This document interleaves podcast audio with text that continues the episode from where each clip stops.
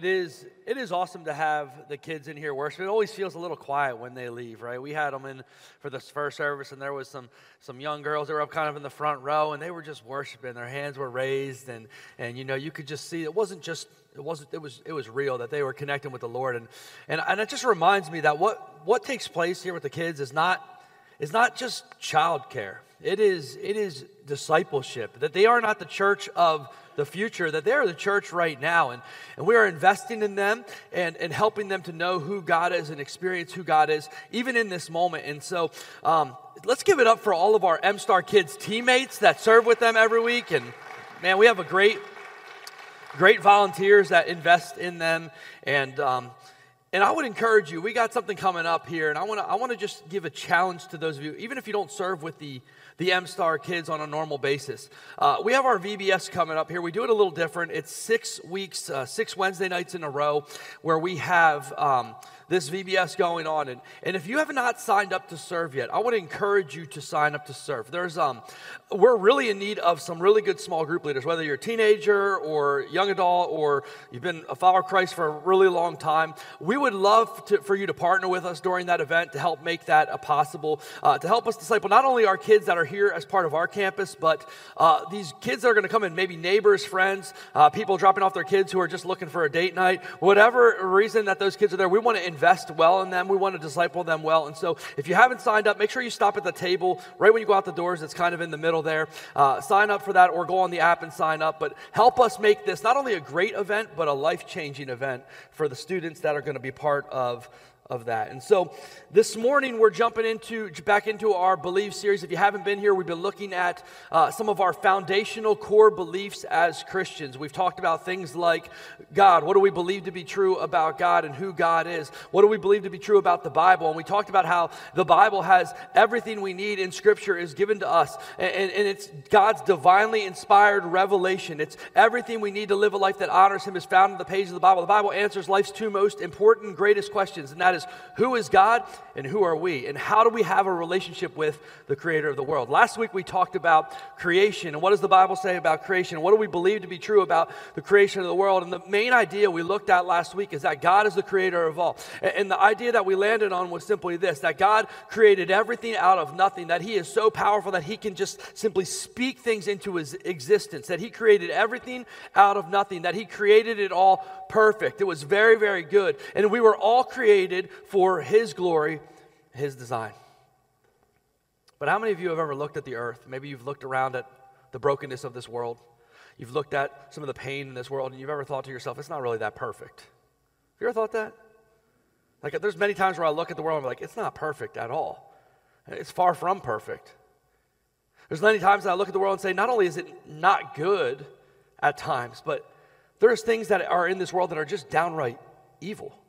There's things in this world that are just so broken. There's pain that we see, and, and, there's things that are so broken in this world. And you have to ask yourself, and maybe you've asked yourself this before why? Like, why, why is the world so broken? Why are things so messed up? Maybe you've even wondered to yourself or asked the question why would a good, all knowing, all powerful God, why would He allow things to happen the way that they happen? When you see all the brokenness in our world, it's easy to, to wonder why, to, to under, and there's people who say, well, we're, we're continually evolving, we're progressing. And I would tell you, when I look around at the world, maybe you don't feel this way, but when I look at the world, we may be advancing in certain ways, but if anything, we're going backwards. Like there is more brokenness in the world than ever before. There's more hate in the world. It's more immoral. There's more confusion. It's more broken than ever. And so the question we have to ask ourselves is why is it so broken? How did this all happen? And is, and is there any hope? Is there any hope in the brokenness that we see? What is the hope in all of that? And those are the questions that I want us to explore today. Uh, but before we look at that, I want to look back at where we left off last week because when we left off last week, everything was perfect. Genesis 1:31 God looked over all that he had made and he saw that it was very good. He looked at his creation and he said, "I did a great job." In Genesis chapter 2, we see this. We see God created man. It said, Then the Lord God formed the man from the dust of the ground. He breathed the breath of life into the man's nostrils, and the man became a living person. Then the Lord God planted a garden in Eden in the east, and there he placed the man that he had made. The Lord God made all sorts of trees grow up from the ground, trees that were beautiful and that produced delicious fruit. And in the middle of the garden, he placed the tree of life and the tree of the knowledge of good and evil. A few verses later, verse 15, it says this The Lord God placed the man in the Garden of Eden to tend to it and watch over it. But the Lord God warned him and said, You may freely eat from every tree in the garden, except the tree of knowledge of except the tree of the knowledge of good and evil, because if you eat its fruit, you will die.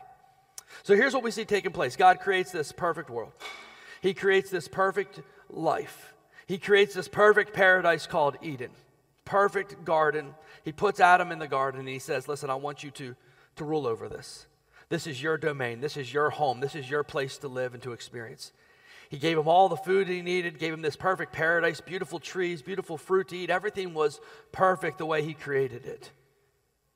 He says, Listen, there's only one tree that you're not allowed to. You can eat from all of these trees. You can enjoy all of this creation that I've given you, except for there's just one tree.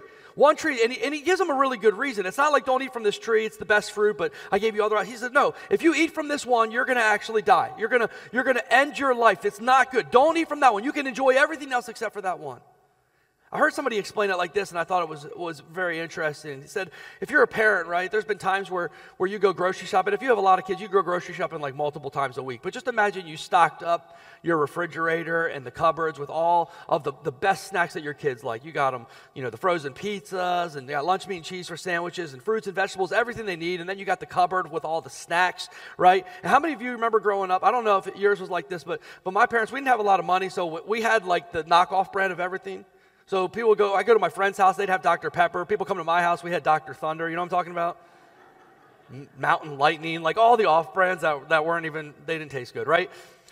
Just imagine you had all the good stuff. It was completely stocked, everything that you would want. And this father leaves the kids and he's like, Listen, you can have any snack you want. It's all for you, all for your enjoyment. I just want one thing for you. Here's the only thing I'm telling you. You can eat all that. Just don't go out into the garage and don't drink the paint thinner.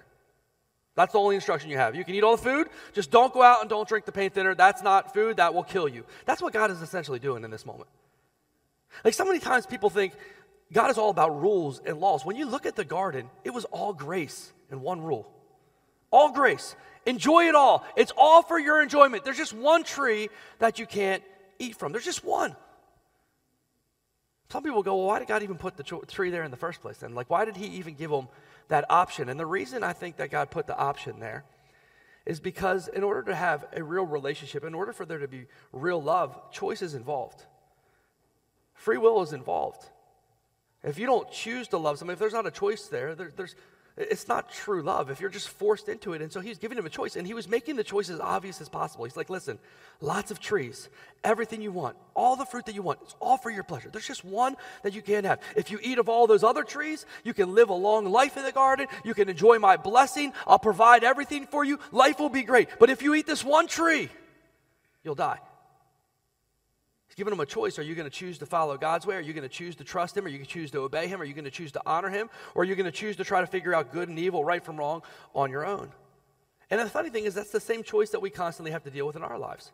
Every single day we choose am I going to follow my way or am I going to follow God's way? Am I going to choose what He thinks is best for my life or am I going to choose what, is, what I think is best for my life? Am I going to submit to His lordship and His leadership in my life or am I going to be the Lord of my own life and am I going to lead my own life? Every single day, at every single choice, that's the choices that we're making. Is God's way the right way or is my way the right way?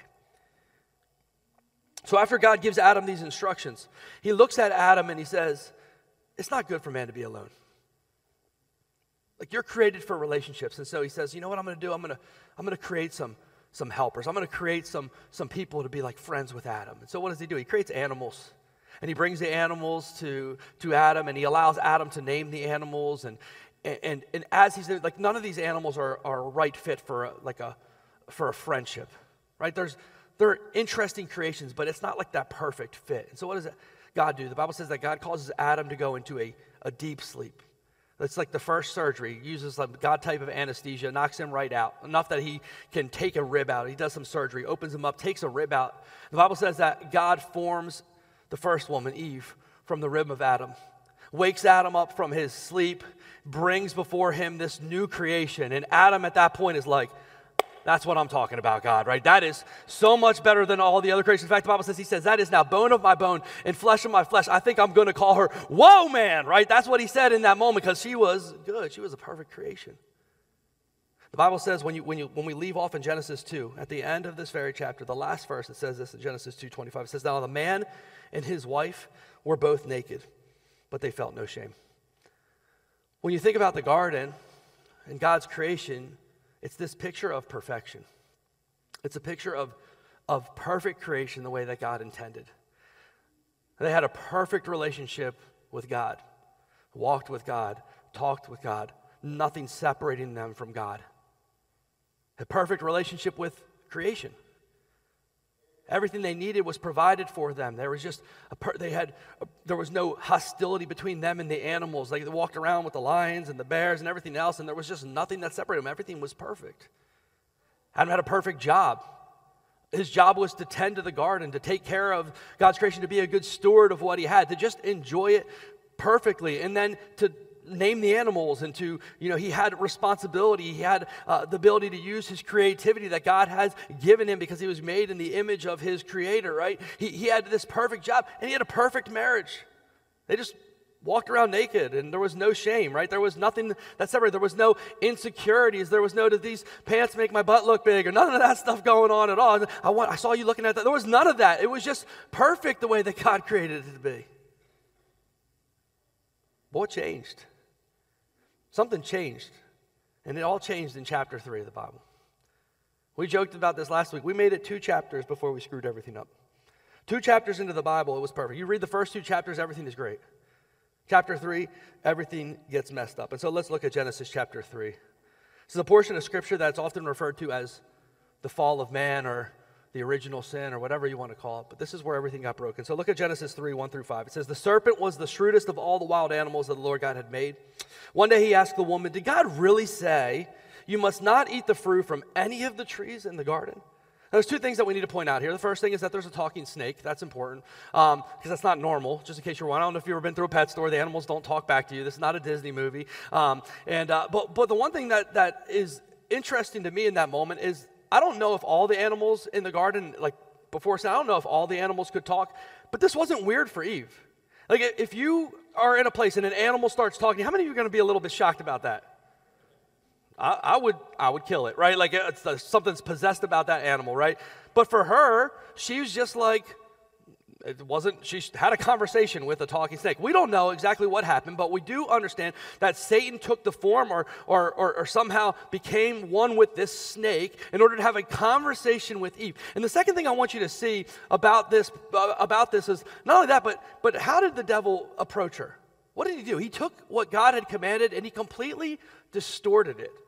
It, it wasn't anything what God, did God really say you can't eat from any of the trees? He, he completely distorted what God had placed as the one law. So she answers, Of course we may eat from the trees in the garden. The woman replied, It's only the fruit from the tree in the middle of the garden that we're not allowed to eat from. God said, You must not eat of it or even touch it. And if you do, you will die. Now I want you to see something. Now, I've never really noticed this before, but as I was studying, I noticed what, what does she say? She said, if, you will, if we eat of the tree or even touch it, we'll die. That's not what God said. God didn't say you can't touch the tree. He said, don't eat the fruit of the tree. If you eat the fruit, you will die. He didn't say anything about touching the tree. She added that. She added that and made it the law of God. And isn't that what we do sometimes with religion? We see that God, things that God has plainly said, and then we make up our own rules and we say that they're the same. We, we elevate our rules to the same level as God rules, and we hold everybody else to, the, to our rules, not just to God's rules, but to our rules and our convictions. And this is what she's doing in this moment. And honestly, I think that that might have been the kind of loophole that Satan used to kind of weave his way in there because she did not clearly speak or understand what God's instructions were. And so maybe the serpent in that moment, I don't know. I'm just kind of maybe reading into this a little bit, so you can take this for what it is. But maybe the serpent serpent kind of tripped her and pushed her into the tree at that moment, and she touched the tree and she didn't die. And the serpent looks, look, you touched the tree and you didn't die. So maybe God was lying to you about eating the fruit as well, right? Maybe He's holding something back from you. So this is what the Bible says. It says He said, "You won't die." God knows that your eyes will be opened as soon as you eat from it, and that you will be like God, which they were already created in the image of God to be like God. You'll be like God if you eat the fruit, knowing both good and evil. Have you, seen, have you noticed in, from the very beginning of time, Satan's a liar, that he is a deceiver, that he's always trying to get us to doubt God's goodness. Is what he's doing in this moment doubt God's goodness, to doubt God's love, to make us believe that there's a better way than what God says is the best way. Isn't this how he still works? Think about the times that Satan just kind of whispers into your heart. God just doesn't want you to have any fun. That's why you're not supposed to do that. He doesn't want you to have any fun. He's trying to hold you back from living life to its fullest. He's restricting you. He's gonna, you're gonna miss out on everything. If you follow him and you do what he says to do, you're gonna miss out. Everybody else is gonna do all this fun stuff, and you're gonna miss out on that because you're following God. He's just holding something back from you. This is what Satan does from the very beginning because it's who he is. John 8, verse 44 says this He was a murderer from the beginning. He has always hated the truth because there is no truth in him. When he lies, it is consistent with his character, for he is a liar and he is the father of all lies. John 10 10 says, The thief's purpose, talking about the enemy, is to steal, to kill, and destroy. Satan is a, a destroyer, he is a deceiver. He wants to wreck everything that God has created to work. It's all about deceptions and all about lies and destructions. So, what does he say? He says, You, you won't die if you eat it. You're not going to die if you if you do that. In fact, God's holding back from you. He knows that if you eat it, your eyes are going to be open. You're going to be more wise. You're going to be more like God. And God is trying to rob that from you. He's trying to hold you back from that. He completely distorts what God has said is true. He's trying to, again, get Eve to doubt God's goodness, His love, His provision. And ultimately, what Satan is doing here is what he still does. There's two things that Satan tries to get us to, to do when it comes to temptation and, and sin and going against what God says for our lives. The first thing is this Satan tries to get us to believe that our sin is not that bad. He constantly tries to belittle sin and make sin seem like it's not that big of a deal. So that's what we do, right? We instead of calling it sin, we say we're just a mis- we just made a mistake. I just make lots of mistakes. Can, can we agree? There's something. There's difference between a mistake and sin. And with your kids, right? There's times they make they, they spill a bowl of cereal. That's not a sin. That's being a child. And some of us as parents, we, we punish our kids for mistakes the same way that we discipline them for sin. So they don't learn the difference and they think that it's all about being perfect and never making a mistake. And there is a difference between, but, but that's what the enemy does, right? He tries to get us to believe that it's all the same. And it's not just a sin, it's just a mistake. It's not, it's not a you're not committing adultery on your spouse. You're not you're just having an affair right? You're not looking at pornography and you're not lusting. You're just you're just looking at a little adult entertainment right? He tries to belittle sin. He tries to to minimize sin and make sin, sin seem like not that big of a deal. But not only that he often tries to, to make this. He also tries to, to make us think that god is not that good he, he gets us to try to doubt God's goodness, to try to, to try to think that, that God is not as good as he says he is, that he's not a good God, he's not a loving God, he's not a, a kind God, he doesn't really care about us, that he doesn't really want to provide for us, that his way is not better than our way. He tries to get us to doubt the goodness of God and the effects of being disobedient to God. And so, what do we see happen next in verse 6? It says, The woman was convinced. She bought the lie. She saw that the tree was beautiful and that its fruit looked delicious, and she wanted the wisdom that it would give her. So she took some of the fruit and she ate it. And then she gave some to her husband who was with her, and he ate it too.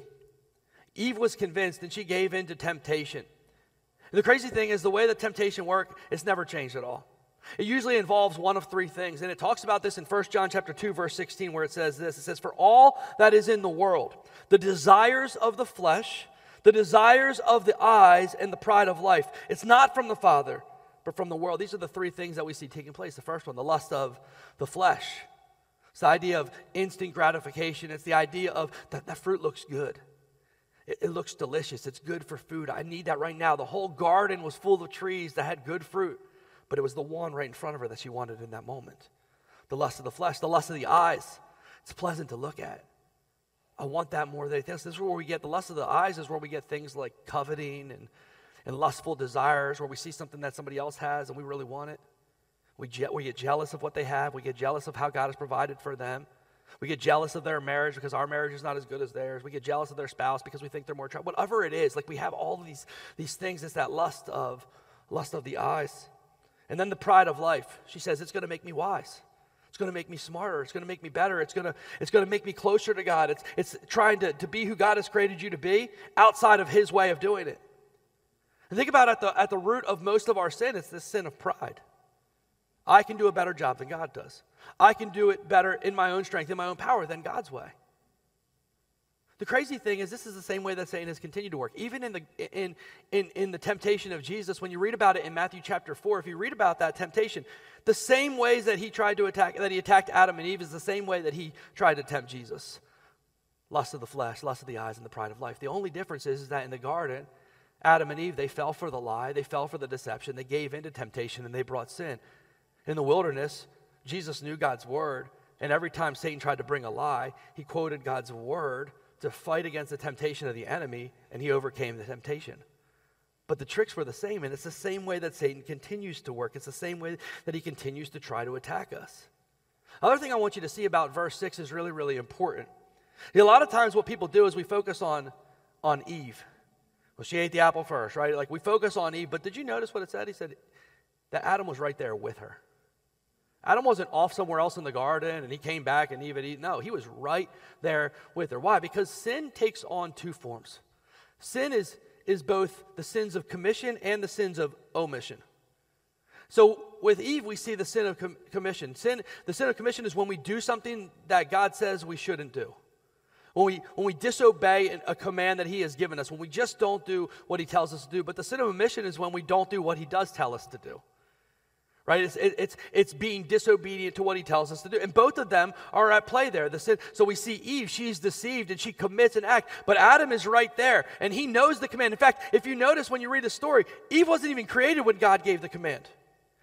God gave the command to Adam. It was his responsibility to lead his wife well, to protect her. And he sits there as, as Eve is being deceived. And instead of stopping and stepping in and, and telling the truth, and instead of stopping all, all from happening, he just sits there like a coward and allows Eve to break God's rule. And then he jumps in as well. He does the same thing. Sin is often like that, right?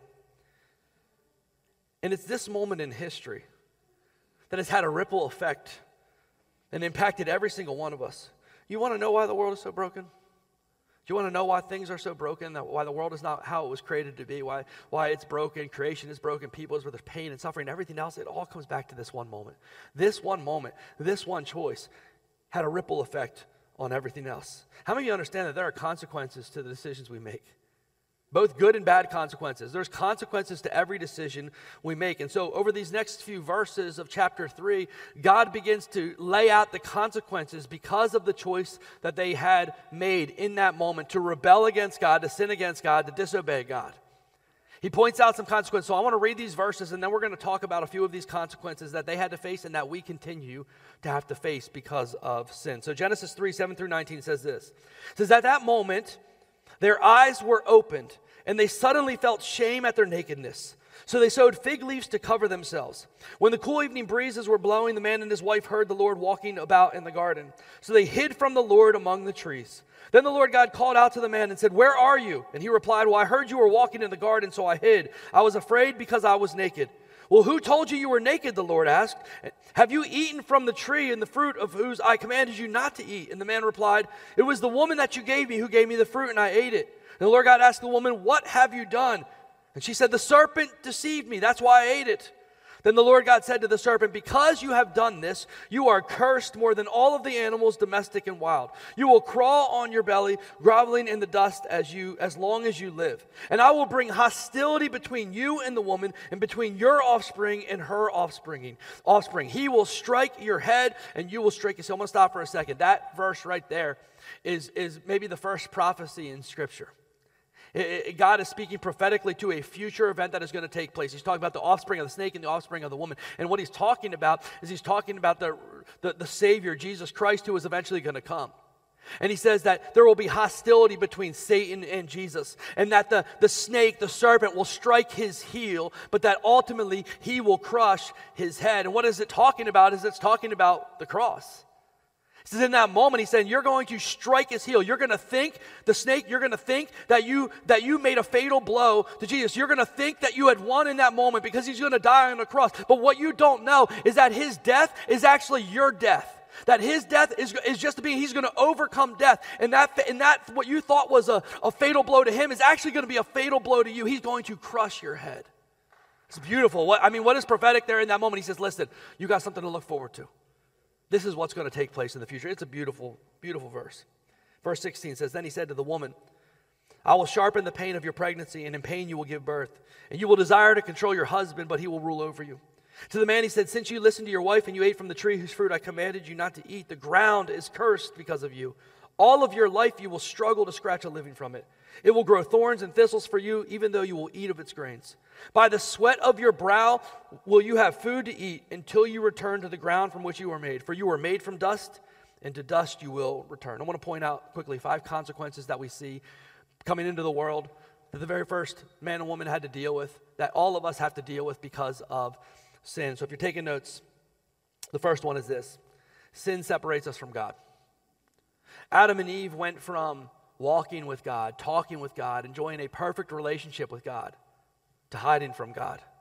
They went from walking around naked and unashamed, not a care in the world, to trying to cover themselves up because of the shame that they felt, the overwhelming shame and disconnect they felt from God because of their, of their sin. Satan told them that their eyes were going to be open. Do you remember that? Because Satan is always about half truth. Said, Your eyes are going to be open. And it's exactly what happened. Their eyes were open. They didn't like what they saw. It wasn't leading them to wisdom. It made oh, their eyes were open to their brokenness, their shame, the way that they had let down God, the way that their sin had broken them. Their eyes were open to that. I mean, have you ever noticed how with temptation and with sin, that's that when it comes to temptation and when it comes to sin, that Satan often over promises, but that sin always under delivers. That you can you can give into something and you can do something and it may feel good for that moment and sin might be pleasurable for a time, but ultimately it leads to destruction. And so it over promises, it tells you it's going to give you what, what you need and what you're looking for, but ultimately when you do it, you just feel the brokenness, the shame, and that's where they're at in this moment. Their eyes were open, but all it revealed to them was just how broken and sinful that they were. So Adam and Eve do what we often do when it comes to our sin. They just try to cover themselves. They tried to cover up the sin. They tried to hide from God. They tried to pretend like it never happened at all. They, they make some fig leaves to hide their nakedness. And then God shows up in the cool of the evening and they hear him walking. And instead of running to him to have a relationship with him like they always did, they hide. And God shows up and he says, Where are you? Can I just be honest with you? God knows everything. He's the absolute worst person to play hide and seek with. Worst person. If you have kids, you've experienced this, right? When your kids are young, they're not good at it. Like, where are you? And they're just sitting in the corner with a blanket over their head, right? And you have to pretend like you don't see them because, you know, it's not a fun game eh, when, when you can see Like, you, like, this is what God's doing in this moment. Where are you, Adam? He already knew what happened. And Adam shows up and is like, we were hiding from you because we're naked. That's embarrassing, right? We don't have any clothes to wear. We were hiding from you. And God says, well, who told you you were naked? Who told you that this happened? Did you eat from the tree that I told you not to eat from? What do you see God doing in this moment? He's given them an opportunity to come clean. He's given them an opportunity to repent. He's given them an opportunity to be honest about their brokenness, to be honest about their mistakes, to, to admit their sinfulness. But what do they do? They're not, they're not open about it. They make excuses. They blame. Is that what we often do when we sin as well? well you don't know my upbringing. You don't know how, my, how bad of a mom I had. You don't know how bad of a dad I had. You don't know about what I've been through. You don't know what's been done to me and why I live my life this way and why I make these choices. We often make excuses the same way.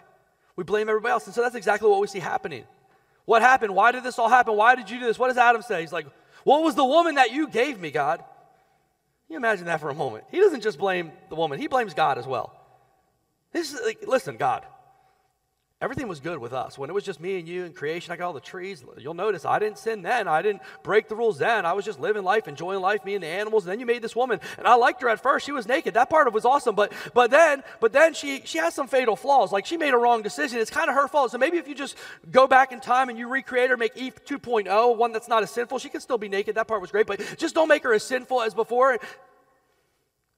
And if anything, God, it's not just her fault, it's your fault, right? Because you created her. So it's your fault that everything has been broken. That's what he does in this moment. And God looks at Eve and says, You have anything to say? And she's like, The devil made me do it, right? Have your kids ever do that? How many of you have kids, right? Every time they do something, it's always the other kid's fault. You ever notice that? What happened? Well, they hit me first. They said this first. Why'd you say I hate you? Well, they say it to me all the time. It's always somebody else's fault. Some things have never changed, right? The blaming and the excuses have never changed in our history. It's the same thing we do. And here's the thing that we see, though that that sin in that moment brought, brought hostility between them and God. That sin in that moment brought a wall of divide between them and God. It brought separation. It broke the relationship that they were created to have. It, it fractured everything. And the same thing still happens in our lives today. That sin separates us from God. It keeps us from having that relationship that He desires us to have with Him, especially sin that we refuse to get right especially sin that we try to heal. Like God cannot heal in our lives what we choose to continue to hide. Can't heal what we refuse to reveal. We have to bring it into the open so that we can experience His healing in it. But it's broken that relationship between us and God. The second thing is not only did it bring separation between us and God, sin brings conflict to all of our relationships. Sin has a way of just destroying and breaking relationships, whether it's friendships and there's uh, a stabbing in the back. Have you ever had some friend that you told something in confidence and then they, they told everybody else? Sin has a way of breaking relationships. Every conflict that we see on this earth is, is the direct result of sin and selfishness. You ever notice that at the root of every sin that you struggle with is selfishness? Every single sin. It's always about selfishness. It's about, well, I want this, and uh, you weren't doing this for me, and it's all about my wants and my desires. It's all the root of every single sin in our lives. And sin has a way of destroying and breaking relationships. And we see this in regards to Adam and Eve. In verse 16, God says, You're going to desire to control your husband, but he's going to rule over you. You understand that before sin, their marriage was perfect. It wasn't a, it wasn't a power struggle. They loved each other. They served each other. They did life together. There was no uh, nothing breaking their intimacy. There was nothing getting in the way of any of that. It was perfect. He says now because of sin, there's going to be a power struggle in your marriage. You're going to desire to, to be in charge, but he's going to be in charge over you, right? Like there's going to be this constant power struggle from the moment of this, of this sin. When it was created to be submitting to one another out of love and serving one another and and taking care of each other. And that's the, the point of marriage. He said, This is what's going to happen and be the result of sin. Can you imagine for just a second some of the hurt and some of the resentment that Eve felt towards Adam as he threw her under the bus right away? You just imagine that for a second. Can you imagine some of the hurts that she had built up when she thinks back to that time and thinks back to that memory? Girl, ladies don't forget anything, right? Can you imagine a little bit later on their marriage, they're sitting together, and and Adam looks over and he's like, Hey, what are we doing for dinner tonight, honey? And he, she's like, Well, I don't know. Last time I tried to do something for dinner, I destroyed the whole world. Remember, that's what you told God, right? Like, that's maybe you should make dinner. Can you imagine that? I mean, because, I mean, that's how it happens in our house sometimes, right? Like, this is what it is. We know how to hold things over each other. And here's Adam in this moment, and God shows up, and instead of taking responsibility for the fact that he did not lead her well, and he did not stop her, he just throws her under the bus. You don't think that brought some tension? You don't think that ruined the honeymoon phase of their marriage? You don't think that had any kind of effect in their marriage? Why? Sin, sin brings conflict and brokenness. Hurts all of our relationships. The third consequence we see is that sin brings pain and suffering into our lives. Every bit of pain and suffering that we experience in this life is a direct result of sin. And it's not always just our own sin. There are times when our sins and our choices bring bad consequences into our life. But the truth is, sin in general is what brought pain and suffering into this world. These verses specifically mention that there was going to be pain in childbirth, that there was going to be pain in work. Says you're going to work hard, you're going to sweat, there's going to be thorns and thistles, right? You're, it's not going to be easy. Before, they just could walk up to any tree and eat whatever they wanted. Now you're going to have to work hard for your food. We don't know if childbirth was easy before this time, but he says now childbirth is going to be very painful and very difficult. And listen, I don't have firsthand experience, but I have four children and I've been there for the births of all four of them. And I can tell you this uh, it doesn't look fun. Doesn't, I mean, it's a war zone, right? Like it does not look fun at all. And in fact, I'm, I've determined, and this is just maybe true for me, but if men were the ones that had to have babies, every family would just have a single child right? We're not doing that again. That that was not that was too much work. That was very painful. I, am guaranteeing you, I would have been like, one's enough. We're just going to cherish this one, right? And all this pain and suffering entered the picture because of disobedience. It broke everything. But listen, it's not just those two areas, it's had a ripple effect in everything in life. All life is full of pain and suffering and sorrow because of sin. Sickness. You ever think about all the different sicknesses we have in our world? None of that was around before sin. All the sickness, the disease, the brokenness, direct result of sin. Every war and murder, directly a result of sin. Domestic violence, abuse, racism, the root of all of it is sin. I remember uh, uh, there's a, a, guy, one of my friends, who was a young believer, and we were in a small group together. And I can remember him telling me one time, he's like, you know, and this is early in his walk with the Lord. he's like, I just feel like if I just do the right thing and I just follow God and I try to make the right decisions, that God is just going to make everything else come together in my life, and I'm never going to go through anything good as long as I'm doing the right thing. And I was like, that's just not in the Bible, unfortunately. Because the truth is, you can do good things and God can bless you, but at the end of the day, we live in a broken world.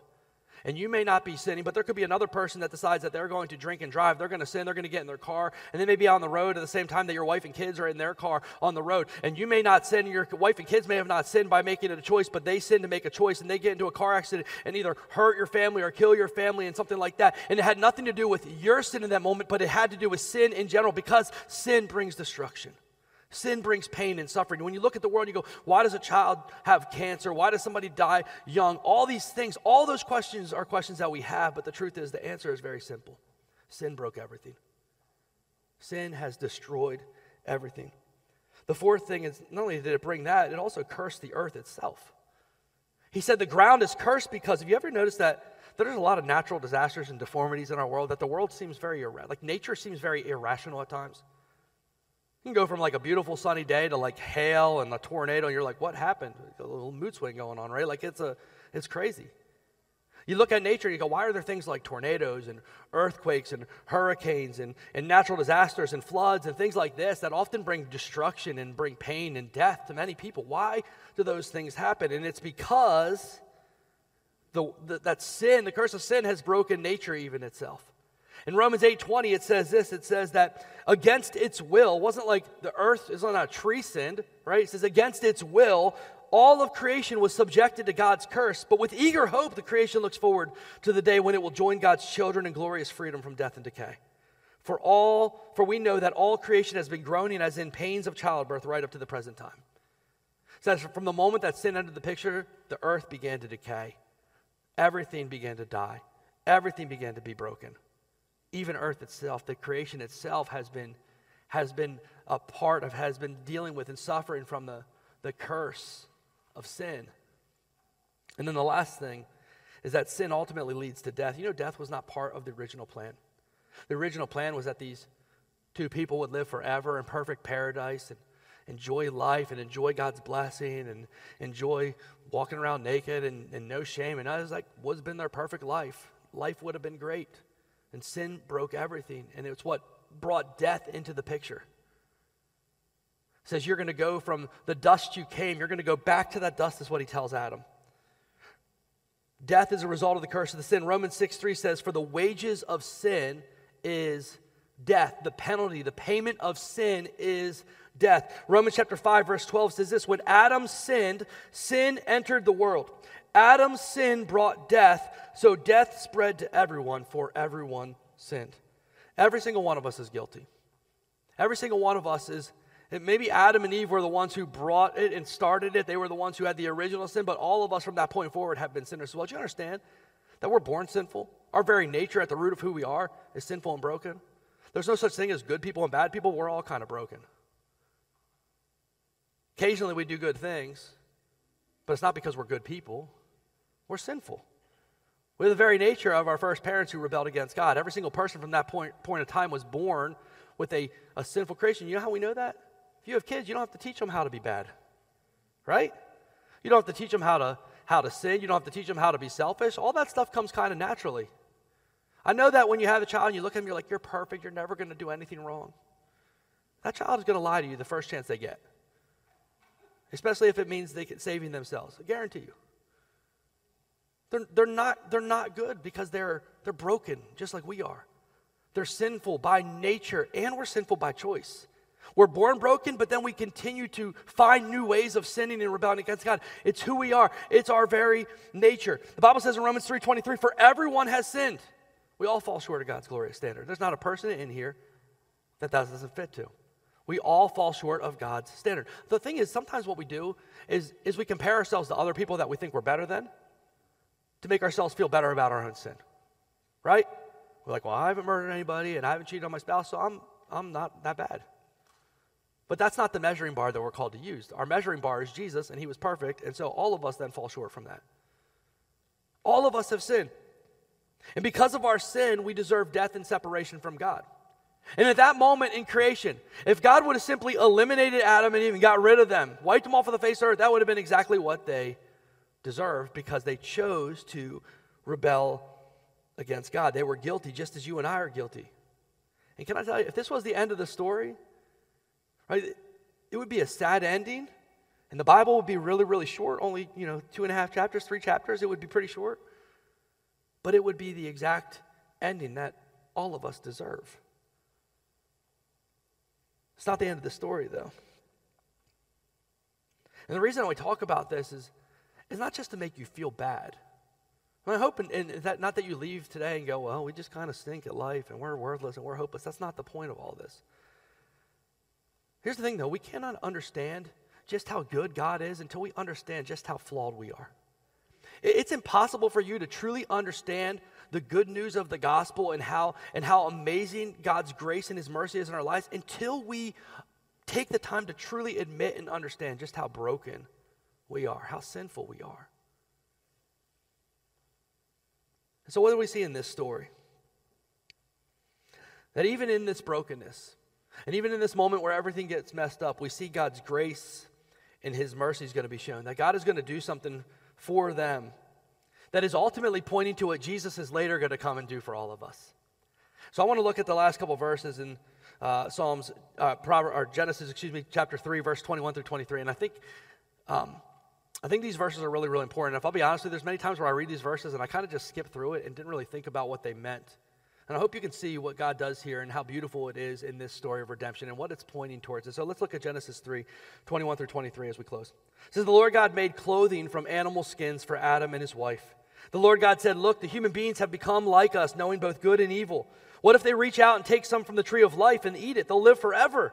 So the Lord God banished them from the Garden of Eden, and he sent Adam out to cultivate the ground from which he had been made. Two things we can see in just those verses are really important. The first thing is this God covers their shame. Right? What happened after they sinned? They tried to cover themselves with leaves. They tried to cover their sins and hide from God in a very inadequate way. And so, what does God do in this moment? He, he performs the first animal sacrifice. He kills a innocent animal that has not sinned, and he makes clothing out of that animal skins to, to replace their covering that they had put, ultimately pointing to the system that was going to be in place throughout the Old Testament, which would ultimately be replaced by Jesus becoming the perfect sacrifice and providing the perfect covering for our sins. But, G, but God, in this moment, he covers them in a better way. And I think about that sometimes is that when it comes to getting right with God, we, we, either, we ha- either have the law of the fig leaves, religion of the fig leaves, right? We try to clean ourselves up. We try to make ourselves worthy. We try to get ourselves to God based on our own good works. That's what that looks like. That's law. Or we can accept what God has done for us. They can accept His covering. And in this moment, He takes what they had done to cover themselves and He replaces it with a better covering, a sacrificial covering. Without the shedding of blood, there's no forgiveness of sins ultimately painting a picture of what Jesus was going to eventually come to fulfill and do perfectly. The second thing he does there is he removes them from the garden. Now, at first, I think it seems like a bad thing, right? It seems kind of like a mean decision, taking them from their home and putting them out of there. But there's a reason he did it. Because from this point forward, their eyes were open. They sinned.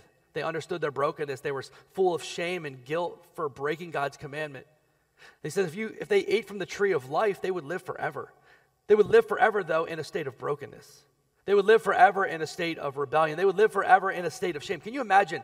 The, just imagine. Some of you understand what it's like. Have you ever done something wrong and you felt the weight of shame and guilt and condemnation? You felt that and you felt the heaviness of that? Can you imagine living forever with no chance of forgiveness, with no chance of redemption? You just live life with the weight of that and nothing changes and you'll never die. And you just, it's really kind of painting a picture of what hell is going to be like. Hell is not, we talk about hell and we just talk about flames and fire and everything. Maybe those are part of it, but what hell really is like, it's going to be the, the absence of God's goodness.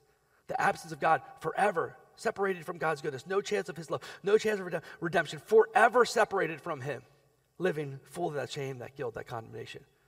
He was saving them in that moment from having to experience that. From having to experience that. And so he cast them out. Not to be mean, but to save them from experiencing entire eternity of brokenness and shame and guilt. So this morning, what we're going to do is we're going to close with, with communion and worship. And so if you didn't receive communion when you came in and you'd like to take communion, would you just raise your hand? Some of our, uh, our greeting team will come around and give you uh, this. Why don't you stand with me too as well? Just keep your hand up. They're going to make sure you get that if you want to take communion. But why don't we stand together?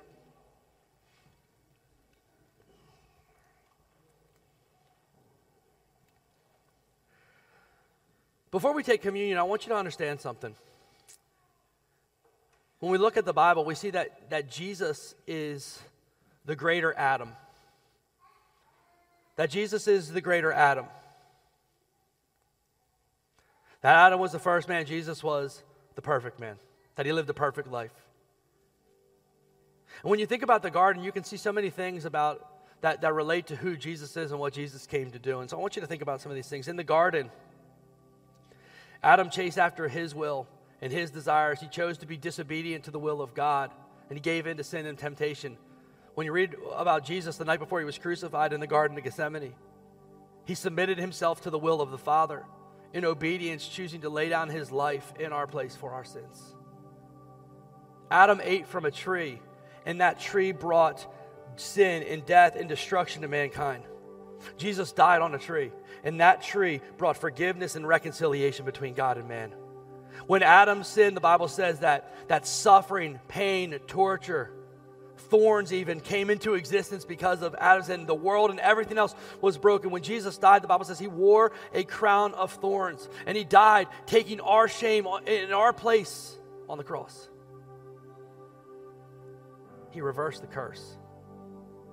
The cross is the reverse of the curse. The cross is where we see God's grace poured out, his mercy.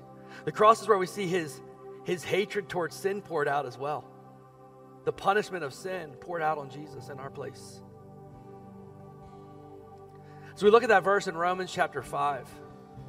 We read verse 12 where it says that Adam sinned and sin brought death. But if you keep reading in Romans chapter 5, this is what it says, verse 15 through 17. Says, There is a great difference between Adam's sin and God's gracious gift. For the sin of this one man, Adam, brought death to many, but even greater is God's wonderful grace and his gift of forgiveness to many through the other man, Jesus Christ. And the result of God's gracious gift is very different from the result of that one man's sin. For Adam's sin led to condemnation, but God's free gift leads to our being made right with God, even though we are guilty of many sins. For the sin of this one man, Adam, caused death to rule over many, but even greater is God's wonderful grace and his gift of righteousness. For all who receive it will live in triumph over sin and death through this one man, Jesus Christ. Jesus is the perfect Adam, he's the better Adam.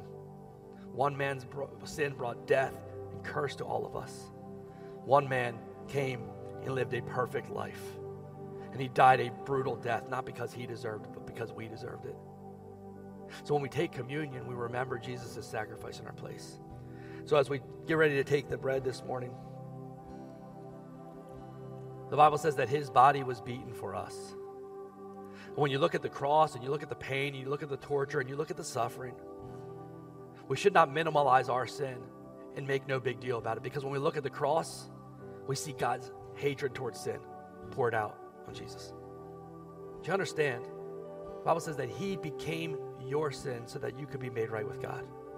Every sin that you've ever committed, Jesus became that sin for you. Took the punishment in the place for you. He never sinned, but He became the punishment for that sin for you. The Bible says that his body was beaten and broken so that you and I could be made whole and healed. It's by his stripes that you're healed. Not just healed physically. There's things in life that, because of the curse of sin, there's people who get healed, there's people who get better, and then there's people who get sick and don't recover. But ultimately, the healing that we talk about, the healing that we need, is not just a, a physical healing on this earth. We need spiritual healing. There's people who, whose bodies are great, whose bodies are healed, but they never know Jesus, and then they spend eternity separated from Him. The, the healing that He's talking about that we need, that we need most, is not just a, an intermediate, a, a, a temporary healing of our bodies, because ultimately, even if our bodies are healed, we eventually will die. The healing we need most is the spiritual healing. And the only way that we can be healed is by Jesus' sacrifice in our place. And so when we take this today, we remember his sacrifice. I want you to think about your sins. Maybe the sin that you struggle with right now. Maybe the sin that you did last night. Understand that He died in your place to pay for that sin. Would you take this together with me today?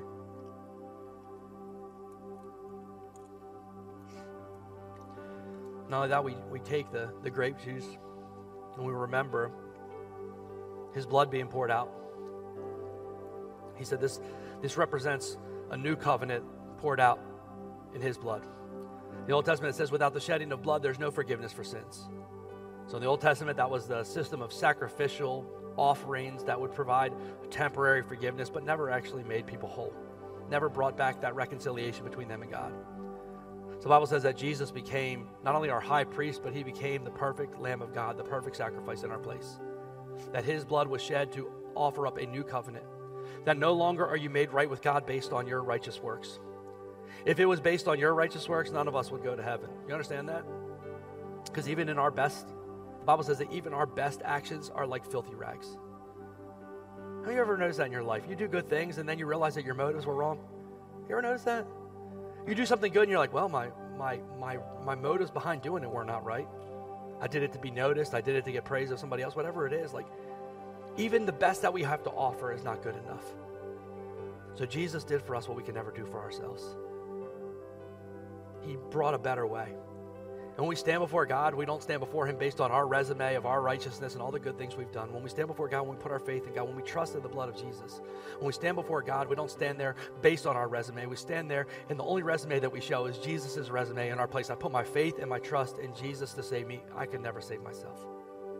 So we drink this today, we remember His sacrifice, His blood being poured out, and the new covenant that we have because of Him. Would you take this today? If you're here today and you do not yet know Jesus,